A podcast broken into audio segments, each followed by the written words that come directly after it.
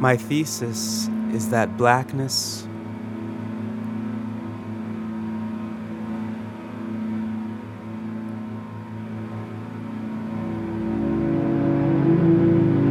His fluency and music are forces that open time. Opening brings possibilities. Opening brings possibilities. Öffnung schafft Möglichkeitsräume. Eine schöne Aussage und eine angenehme Stimme. Ja, und die gehört dem afroamerikanischen Musiker und Autor Jerome Ellis. Er spricht hier von drei Kräften, die Grenzen sprengen. Seine Musik, sein Schwarzsein und seine Sprechstörung. Sprechstörung meint in seinem Fall Disfluency. Das könnte man übersetzen mit stockender Sprechfluss. Ja, oder noch etwas einfacher, Stottern. Jerome Ellis erlebt sein Stottern nicht als Einschränkung, sondern auch als Chance und lässt sich von seinem eigenwilligen Sprechfluss auch für seine Musik inspirieren. Eben das Stottern als Möglichkeitsraum. Und seine Kunst hat gleichzeitig auch seine Beziehung zu seinem eigenen Stottern verwandelt. It helped to transform from like a pebble in my shoe to like a continent to explore. Für Jerome Ellis war seine Sprechstörung lange wie ein Kieselstein im Schuh, der ihn plagte. Doch mit der künstlerischen Auseinandersetzung mit dem Stottern wurde dieser Kieselstein zum Kontinent, den er jetzt entdecken kann. Ja, und genau diesen Kontinent, den stellst du uns heute vor. Ich bin Luca Koch, Musikstagiaire bei SRF 2 Kultur und ich bin Bernhard Senn. Vor wenigen Wochen war Jerome Ellis für ein Konzert im Schauspielhaus Zürich und zwei Tage davor, da hast du ihn besucht, Luca. Ich nehme an, du hast gewusst, was dich erwartet. Natürlich habe ich mich gut vorbereitet für dieses Interview und gewusst, dass das Kernthema sein Stottern wird. Ich wusste allerdings nicht genau, wie viel Zeit dieses Interview in Anspruch nehmen wird. Okay, weil du nicht wusstest, wie lange er zum Aussprechen eines Gedanken brauchen würde. Ja, ich wusste, dass sein Stottern nicht so klingt, wie was man sich im ersten Moment unter Stottern vorstellt. Sein Stottern äußert sich in langen Pausen. Also lange Pausen zwischen Wörtern und Sätzen, das ist natürlich etwas, was wir Radiomacher nach der Aufnahme normalerweise editieren. Also wir, wir säubern Interviewpassagen, indem wir Schmatzer, Äms, Versprecher und so weiter einfach rausschneiden. Genau davor hatte ich aber in diesem Fall Skrupel, denn gerade die Imperfektion in Jerome Ellis Sprechen ist sein Hauptthema. Deswegen habe ich ihn selber gefragt, wie ich damit umgehen soll, und er hat mir Folgendes vorgeschlagen. Seine Denkpausen, die können raus, seine Stotterer sollen aber drin bleiben. I, I feel like maybe approaching it in a collaborative way could be good because sometimes when I'm pausing, I'm just thinking. And, sometimes when I'm pausing, I'm stuttering. And it can be hard, hard to tell. If there is a silence that you want to edit out and it's a stutter, I would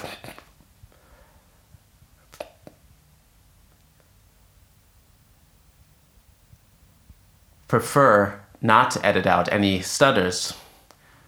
But if it's a silence for thought, then I'm more open open to that. And it could be, but I also, you know, I want to respect also the the parameters of your work. Da war jetzt wirklich eine sehr lange Pause drin. Ja, und du hast es vielleicht gehört, diese Pause ist nicht ganz stumm. Seine Zunge stößt an und das Wort prefer kommt nicht heraus. Mhm. Das ist eine recht spezifische Art von Stottern, nehme ich an. Absolut. Kurzer Exkurs zu den verschiedenen Formen des Stotterns. Ich habe Wolfgang Braun getroffen. Er ist Logopäde und Dozent an der Hochschule für Heilpädagogik in Zürich. Es gibt sprachliche Kernsymptome. Das sind diese wie, wie, wie Wiederholungen. Das können, das können, das können Wörter und Satzteile sein. Das können aber, aber nur Laute sein. Das ist das, was man viel als übliches Stottern meint. Es gibt aber auch die Dehnungen, wo ich Laute so lang ziehe. Und es gibt die Blockierungen, wo gar nichts rauskommt. Und Jerome Ellis hat also beim Sprechen genau solche Blockierungen. Genau, die klingen nach außen zwar eher still, körperlich passiert aber sehr viel. Well, often what happens is my body it freezes in a certain way, and I often stop breathing too. And sort of it feels like you know if you have like the inside of a clock if like all the gears stopped moving. That's one way that if that's like one level of how it feels. Like it feels like everything stops. Also der Körper blockiert wie die Zahnräder einer Uhr, sagt er hier, einer Uhr, die plötzlich stehen bleibt. Und eben gleichzeitig sind seine Gedanken sehr aktiv. At the same time, there's a lot happening in my mind because like the word that I'm stuttering on, it usually kind of like hammers until the word is spoken. It's kind of like the word is trying to get out, like as if like a bird. When you see a bird inside of a building and, and you see the bird trying to make its way out, it's kind of like like that. It feels like the word. It kind of gets this intensity to it. Das ist natürlich ein schönes Bild. Also hier spricht Jerome Ellis von einem Vogel, der in einem Gebäude gefangen ist. Der Vogel als Metapher für das Wort, das nicht raus kann. Ja, und der Ursprung des Stotterns ist übrigens eine neurophysiologische Unregelmäßigkeit. Allein für diesen Laut A muss ich 140 bis 160 Muskel gleichzeitig im Millisekundenbereich innervieren. Wenn in dieser Koordination etwas nicht stimmt, dann kommt, kommt es plötzlich anders raus. Jetzt müsste man ja sagen, okay, aber dann müsste er ja immer stottern. Warum dann diese unterschiedlichen Situationen? Es braucht Auslöser, dass dieses Stottern kommt. Das kann artikulatorisch bedingt sein, das kann linguistisch von der Komplexität bedingt sein. Viele Stotterer sind auf der Einwortebene noch flüssig. Wenn es komplexer wird, fangen sie an zu stottern. Und jetzt kommt aber noch ein weiterer wichtiger Aspekt hinzu. Ich sage immer, zum Stottern gehören zwei. Der, der stottert und das Gegenüber. Wir kennen das viele auch schon von Kindern, die stottern, dass wenn sie im Puppenspiel sind, mit dem Haustier spielen, äh, null stottern. Erst in dieser Interaktion dieses Stottern auftaucht. Hm, also ich muss sagen, das kenne ich. Wenn ich jemandem zuhöre, der stottert, dann spüre ich eine, ja, eine gewisse Ungeduld in mir aufsteigen und diese Unruhe, die überträgt sich dann vermutlich auf mein Gegenüber. Ja, das hat mir Jerome Ellis auch bestätigt, dass es sehr darauf ankommt, mit wem er sich unterhält. Eine besonders prekäre Situation ist, wenn er als Person of Color in den USA von einem Polizisten angehalten wird. Definitely talking with with with the cops, definitely, uh, and because because I feel that there are two forms of of of uh, discrimination and oppression that intersect. Bei Begegnungen mit der Polizei spürt Jerome Ellis zwei Formen von Diskriminierung. I am visibly of African descent and I'm I'm stuttering. And so when I'm talking with the cops I'm like I feel like there are two very in, intense forms of um, lack of safety you know. I feel that I am already my skin color and my and the texture of my hair already places me in a position of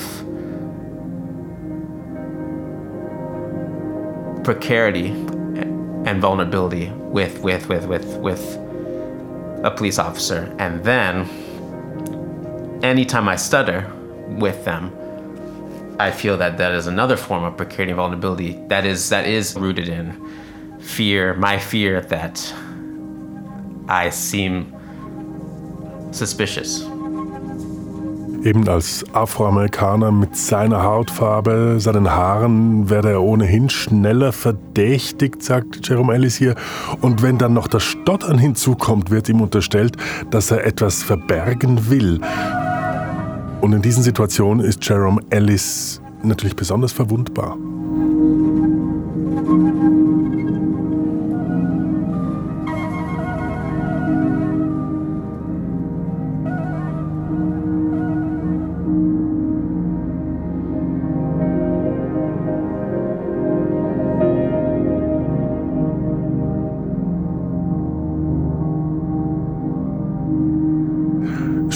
Stottert Jerome Ellis eigentlich schon sein ganzes Leben lang? Ja, das hat ihn schon immer begleitet, denn er hat seine Sprechstörung anscheinend von seiner Mutter geerbt. My mother stutters and she is who I inherited from, so I didn't feel so alone because I did have my mother, you know, as, as someone who I shared it with. But, you know, I didn't have any friends who, at least that, that I knew that they, that they stutter. And I, you know, I, I would hide it. Uh, I just would, would, would just hide it all the time or, or, or or try to, you know. Um, I felt very ashamed and very, very, you know, kind of burdened by it. Mhm, also offensichtlich hat Jerome Ellis als Kind wirklich an dieser Sprechstörung schon gelitten. I would blame it for many things like, oh, it's keeping me from being more social or keeping me from, you know, making friends. My family was always always very supportive of it, and my I have other family members who stutter too. Jerome Ellis hat sein Stottern dafür verantwortlich gemacht, dass er nicht so viele Freunde hatte. Und auch später in der Berufswahl fühlte er sich dadurch eingeschränkt. Like I used to want to be um, an actor when I was in elementary school, like when I was eight, nine years old, ten years old. I I did improv theater in school, and I loved it. I loved being on stage. I loved performing. And then when I went to like when I got up to be 11, 12, I was like, well, I really like being on stage, but I can't be an actor because I I stutter. So I just so I I said like, well, that's just not something I can do, you know. And it was only years later that I that I that I like came back to being on stage and and and, and performing. Jerome Ellis wollte ausgerechnet Schauspieler werden, einfach weil er schon als Kind gern auf der Bühne gestanden hat und improvisiert hat. Und dieser Beruf, der erschien ihm natürlich dann mit seinem Stottern doch unmöglich. Und trotzdem heute verwirklicht er sich als Künstler auf der Bühne. Heute vielleicht gerade durch sein Stottern. Wie alt ist Jerome Ellis und was macht er denn auf der Bühne? Jerome Ellis ist 33 Jahre alt und auf der Bühne arbeitet er mit ganz verschiedenen Medien. Er spielt unterschiedlichste Instrumente, von Saxophon bis Synthesizer, aber auch sein Körper ist Ausdrucksmittel. Neben seinen Performances schreibt er Essays und komponiert und produziert Musik im weitesten Sinne. So hat er zum Beispiel im November 2021 das Album The Clearing veröffentlicht. Ganz oft beschreiben seine Stücke Szenen aus seinem Alltag. Beispielsweise die folgende. Jerome Ellis erkundigt sich am Telefon in einem Laden nach einem bestimmten Buch.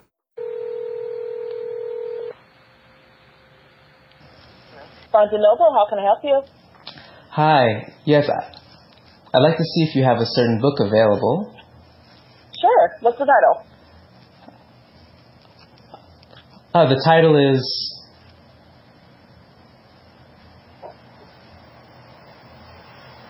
Hello? Did I lose you?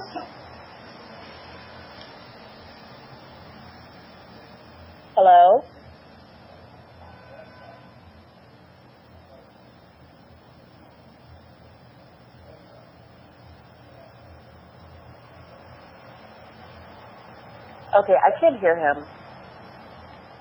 They hang up. Like the bus driver slamming the door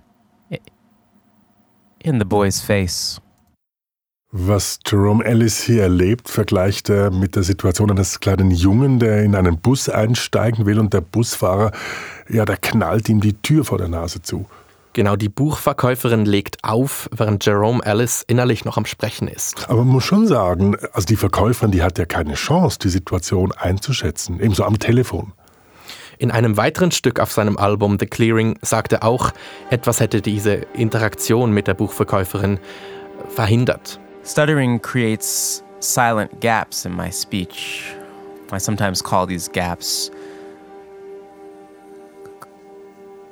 clearings. In that moment on the phone, something prevented the bookseller and I from gathering in the clearing. Ja, sein Album ist etwas außergewöhnlich. In vielen Stücken spricht Jerome Ellis über längere Passagen und erklärt auch Zusammenhänge. Hier zum Beispiel den Begriff Clearings. Clearings? Clearings hat viele Bedeutungen. Er versteht darunter eine Waldlichtung. Und diese Lichtung nimmt er als Metapher für seine Blockierungen. Man kann sich vorstellen, man gehe durch den Wald und die Bäume symbolisieren Worte und eine Blockierung sei dann eben ein Ort ohne Bäume, ohne Worte. Ein solcher Ort kann dann eine Begegnung erst ermöglichen. Hier zeigt er, wie die Interaktion mit der Buchverkäuferin auch verlaufen hätte können. Now, if I call back,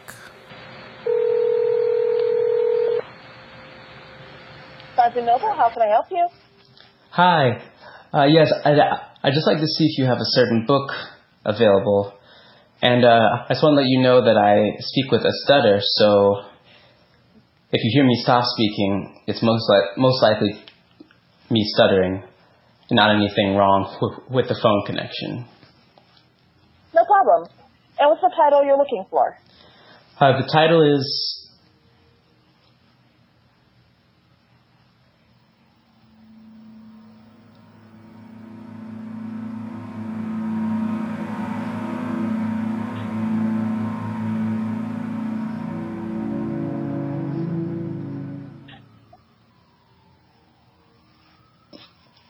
In the Wake on Blackness and Being, and it's by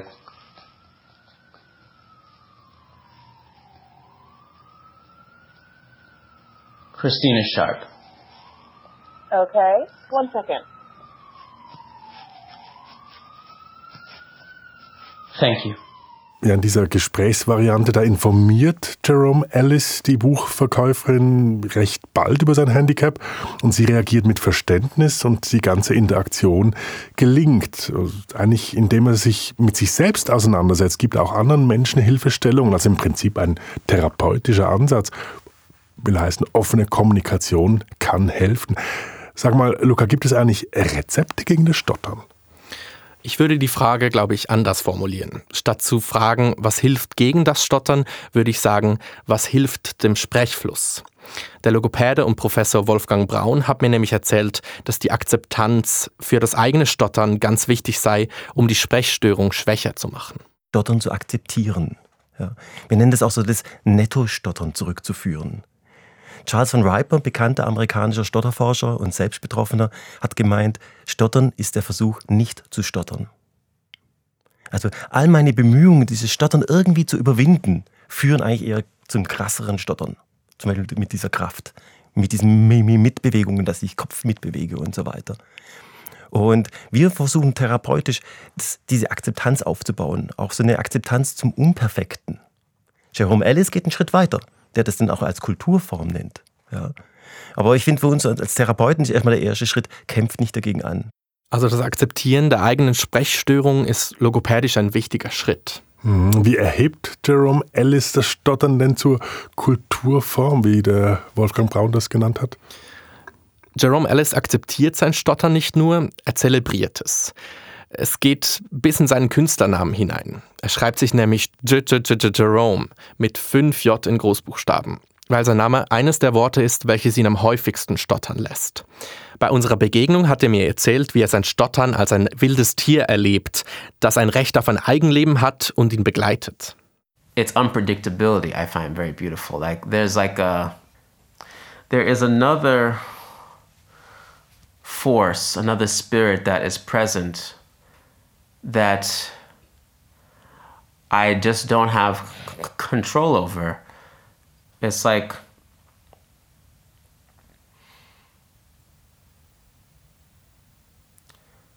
like it's wild to me. It's like it's like when I encounter a, a wild animal, like like I encounter a a butterfly, and it's just like you are you, and I get to share being here on earth alive with you, you know, and that's kind of how I feel about the stutters. Also das heißt, aus der Interaktion mit diesem wilden Tier, wie er es bezeichnet, schöpft Jerome Ellis seine Inspiration. Genau, dieses Tier, das ein Symbol für sein Stottern ist, kommt in seiner Musik eigentlich überall vor. Also das Stottern ist sowohl inhaltlich in den Texten zu spüren, aber auch auf der Klangebene spielt es eine Rolle. Zum Beispiel hat sein Stottern einen Rhythmus, auch wenn man ihn nicht immer hört. It's kind of like the stutter itself has a rhythm that it brings with it.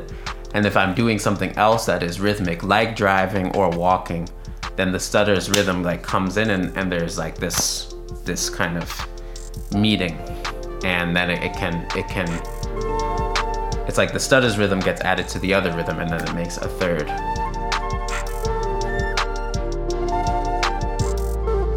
Durch sein Stottern hat Jerome Ellis also offensichtlich eine ja, ganz spezifische Sensibilität für Rhythmen entwickelt. Rhythmen in seinem Alltag vermischen sich dann mit dem Rhythmus seines Stotterns. Ja, und in der Musik würde man dann von Polyrhythmen sprechen. Die sind auch Bestandteil in seiner Kunst. Rhythmen sind cool für Jerome Ellis, solange sie ihn nicht einengen. Ein Metrum kann nämlich auch diktieren, ob ein Ton rechtzeitig, zu früh oder zu spät kommt. Hm, das ist natürlich für jemand, der stottert, ein zentrales Element seines Zeitempfindens. Jerome Ellis hat mir das an einem bekannten Lied demonstriert. if you have a beat you know like for example you know the the song you know amazing grace you know if you have a beat Amazing grace, how sweet the sound. So the meter is, you know, is this. But if you have another version where it's Amazing grace, how sweet the sound. Like, what is the meter there? You know, it's like it's it, it suddenly, you know, suddenly like the the grid vanishes and then it becomes a, a different different kind of thing. Und welche dieser beiden Variationen von Amazing Grace fühlt sich jetzt für Jerome Ellis natürlicher an? The second one feels much much closer because because part of my experience of stuttering is that is that a lot of the world has meter like this because like for example when when when someone comes to introduce themselves they say hi my name is and and you know it is extremely common for someone to not have a hesitation between my name is and their name. I'm very used to not being able to be on on the beat that dominates um, a lot of, of verbal verbal verbal communication Also ich muss sagen, das habe ich mir bisher so noch gar nicht überlegt, dass unser natürliches Sprechen einem bestimmten Rhythmus folgt und vor allem, was das dann für jemand bedeutet, der ständig offbeat, also sozusagen neben dem Takt läuft. Aber gleichzeitig schärft es auch das Zeitempfinden von Jerome Ellis, was wiederum in seine Musik einfließt. Einige Stücke auf seinem letzten Album The Clearing haben weder einen klar definierten Anfang oder ein Ende. Sie fäden ein und blenden wieder aus. Die nennt er Fountains, also wie ein Brunnen, der nie versiegt.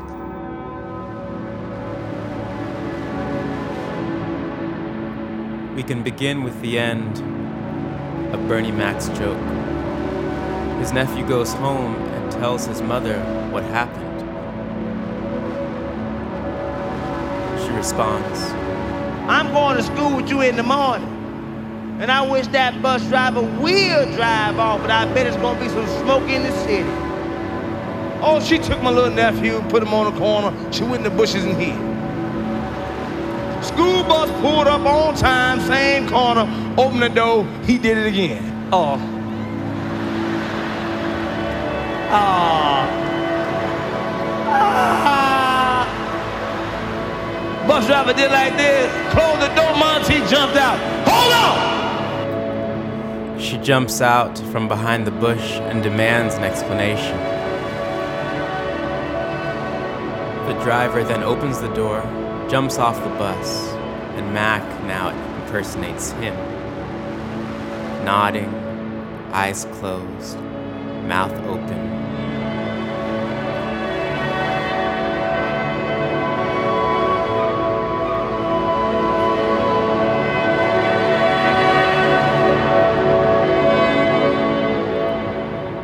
Trembling microphone.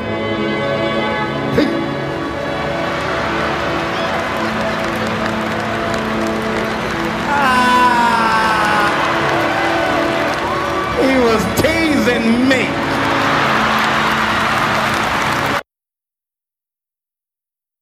Und jetzt, Luca, was nimmst du mit aus dieser Begegnung mit Jerome Ellis? Ich habe erstmal einen unglaublich reflektierten Menschen kennengelernt, der sich irgendwie nicht aus der Ruhe bringen lässt. Er nimmt sich genau die Zeit für jegliche Tätigkeit, die er gerade so braucht. Er wirkt irgendwie so radikal entschleunigt und das hat mich fast ein bisschen neidisch gemacht. So. Und weiter finde ich natürlich seine künstlerische Praxis sehr inspirierend, wie er gekonnt Aktivismus, Therapie und Klangkunst vermischt. Also ich fand eigentlich recht interessant, dass Jerome Ellis mich mit seinem Sprechrhythmus ja einerseits herausfordert, und gleichzeitig auch beruhigt. Also er zwingt mich eigentlich dazu anzuerkennen, dass es ganz unterschiedlichste Realitäten des Erlebens gibt. Die man vielleicht im ersten Moment gar nicht wahrnimmt. Jemand, der nicht stottert, macht sich selten Gedanken zum normierenden Druck, der in unserer Gesellschaft besteht, eben zum Beispiel in Bezug auf Sprache, Rhythmus oder Geschwindigkeit. Und Menschen, die nicht fließend sprechen, erleben das ganz anders. Sie spüren Druck, Unverständnis, manchmal gar Ausgrenzung. Und ähm, Jerome Ellis betont, dass es nicht nur Menschen betrifft, die stottern, auch Menschen mit Tourette oder, wenn man noch größer fasst, Menschen, die in ein anderes Land ziehen und die gängige Sprache nicht sprechen. Sein eigenes Gefühl von Fremdheit hat Jerome Ellis für diese Themen sensibilisiert. Er hält der Gesellschaft wie ein Spiegel vor und bricht eine Lanze für das Nicht-Perfekte. Diesen Ideal Speaker gibt es nicht. Auch Sie versprechen sich als Profisprecher, ich mich, äh, wenn wir abends müde sind, suchen wir nach Wörtern und so weiter. Dieses Bild des Ideal Speakers ist eine Illusion. Aber irgendwo gibt es eine Schwelle, wo wir gesellschaftlich normieren, ab so lange ist es noch normal und ab dann ist es nicht mehr normal. Und das ist schon eine große Aufgabe der Stotterer-Community, auch der Selbsthilfegruppen, hier aufzuklären. Und das denke ich auch übrigens auch für Jerome Ellis, dass es auch ein wichtiges Bild ist, dass jemand so umgeht. Das ist wie ein Leuchtturm. Ich glaube, es ist nicht immer alltagsmöglich. Aber dass es einer so vorlebt in dieser Konsequenz, das denke ich für viele Menschen erstmal wirklich so ein Wow.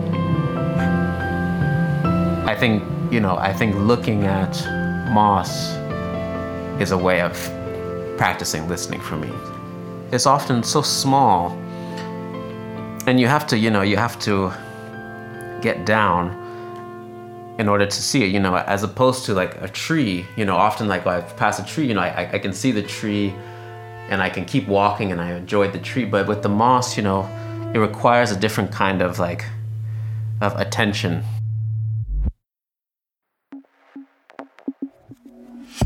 Manchen Menschen, sagt Jerome Ellis hier zum Schluss, manchen Menschen muss man beim Zuhören einfach mehr Aufmerksamkeit schenken. Das ist wie das genaue Hinschauen auf das Moos auf einem Baumstamm, anstatt eben nur den Baum an sich wahrzunehmen. Jerome Ellis, Stottern öffnet Möglichkeitsräume. Das war der Kontext von Luca Koch. Sounddesign Herr Krebs, ich bin Bernhard Senn.